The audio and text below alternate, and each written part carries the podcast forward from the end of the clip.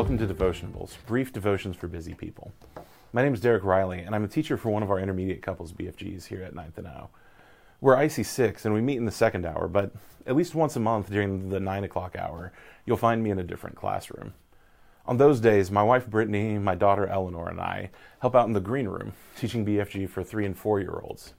And just a couple weeks ago, we were in the green room, hanging out with our friends there, and I was reading the Bible story to them. And we actually were reading about this passage that we've come to in our F260 reading plan. It's in 1 Kings 3, the story of Solomon. We've turned the page and we've moved past the life and rule of David. And now his son is king of God's people in Israel. But compared to David, Solomon was a young, inexperienced ruler. He didn't have the kind of military strength or political capital that his father did. And so, as we learned in the green room, Solomon asks the Lord for help, for wisdom to rule his people. That lesson in the green room, green room was a little simplified, though. In 1 Kings 3, we get a very different picture, one that's not as straightforward. You see, in verse 1, Solomon take, makes his first attempt to bolster his rule, to solidify his kingship, and he makes an alliance with Egypt. So Solomon assures protection and trade and a good relationship with one of the great world powers of the day. And according to the customs of his time, that alliance is established by Solomon marrying the Pharaoh's daughter. It's a shrewd political move, but it's terrible disobedience for God's king. You see, in Deuteronomy 17, the Lord had instructed the people about how the kings were supposed to live and rule. And by marrying Pharaoh's daughter, Solomon broke two different instructions there. The kings weren't to amass many wives for themselves, and they were told to never go back to Egypt for military might or protection. The Lord even told them, You shall never return that way again. God had delivered them from Egypt. They were supposed to just leave it behind. But that wasn't the only unfaithfulness that we saw in Solomon's rule. Verse 2 tells us that the people, including Solomon himself, were worshiping in the high places. These were places on hilltops and on mountaintops where the Canaanites built altars and they used them to offer sacrifices to their idols. Now, it was unambiguously clear that God did not want his people using these altars. Deuteronomy 12 instructed them to smash and destroy these altars in the high places. In fact, it even says, You shall not worship the Lord your God in that way. But it's in this context, after offering a thousand burnt offerings on an altar in the high place, that Solomon hears a word from the Lord.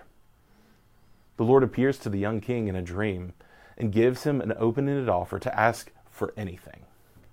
And Solomon pleases the Lord. He doesn't ask selfishly for power or wealth or a long life or anything like that. Solomon, in a moment of humility, recognizes that he's a weak king and he needs God's help but he doesn't even know how to do the things that the king is supposed to do or act like the king is supposed to act. So he asks the Lord for wisdom and for discernment to rule. And God is pleased with him and gives him that and much, much more. Now, in the green room, we spent all of our time talking about that wisdom and where we see it in Scripture and the Proverbs and other books that Solomon wrote. But we'll get to those later in the reading plan. Right now, I just want to leave you with two quick observations.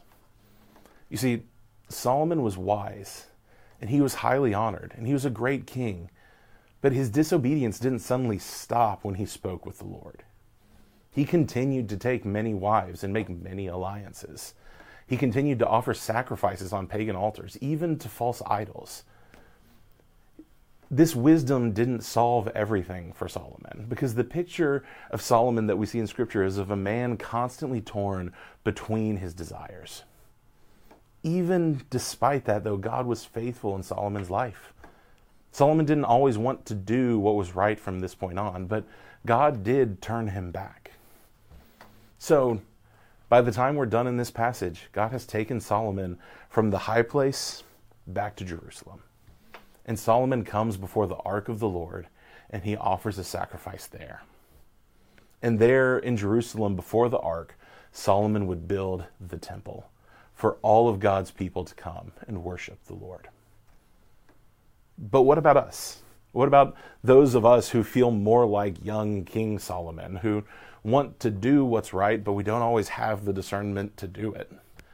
Well, we can turn to the book of James.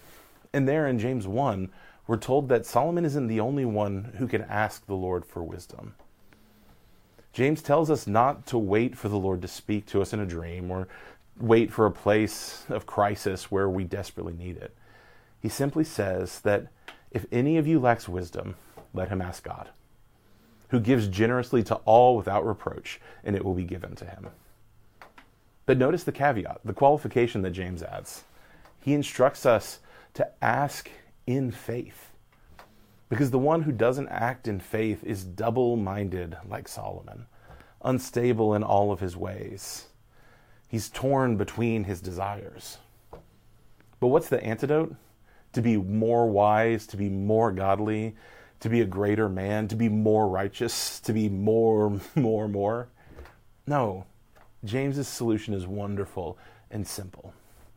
Be bold and ask the Lord for wisdom, but ask in faith.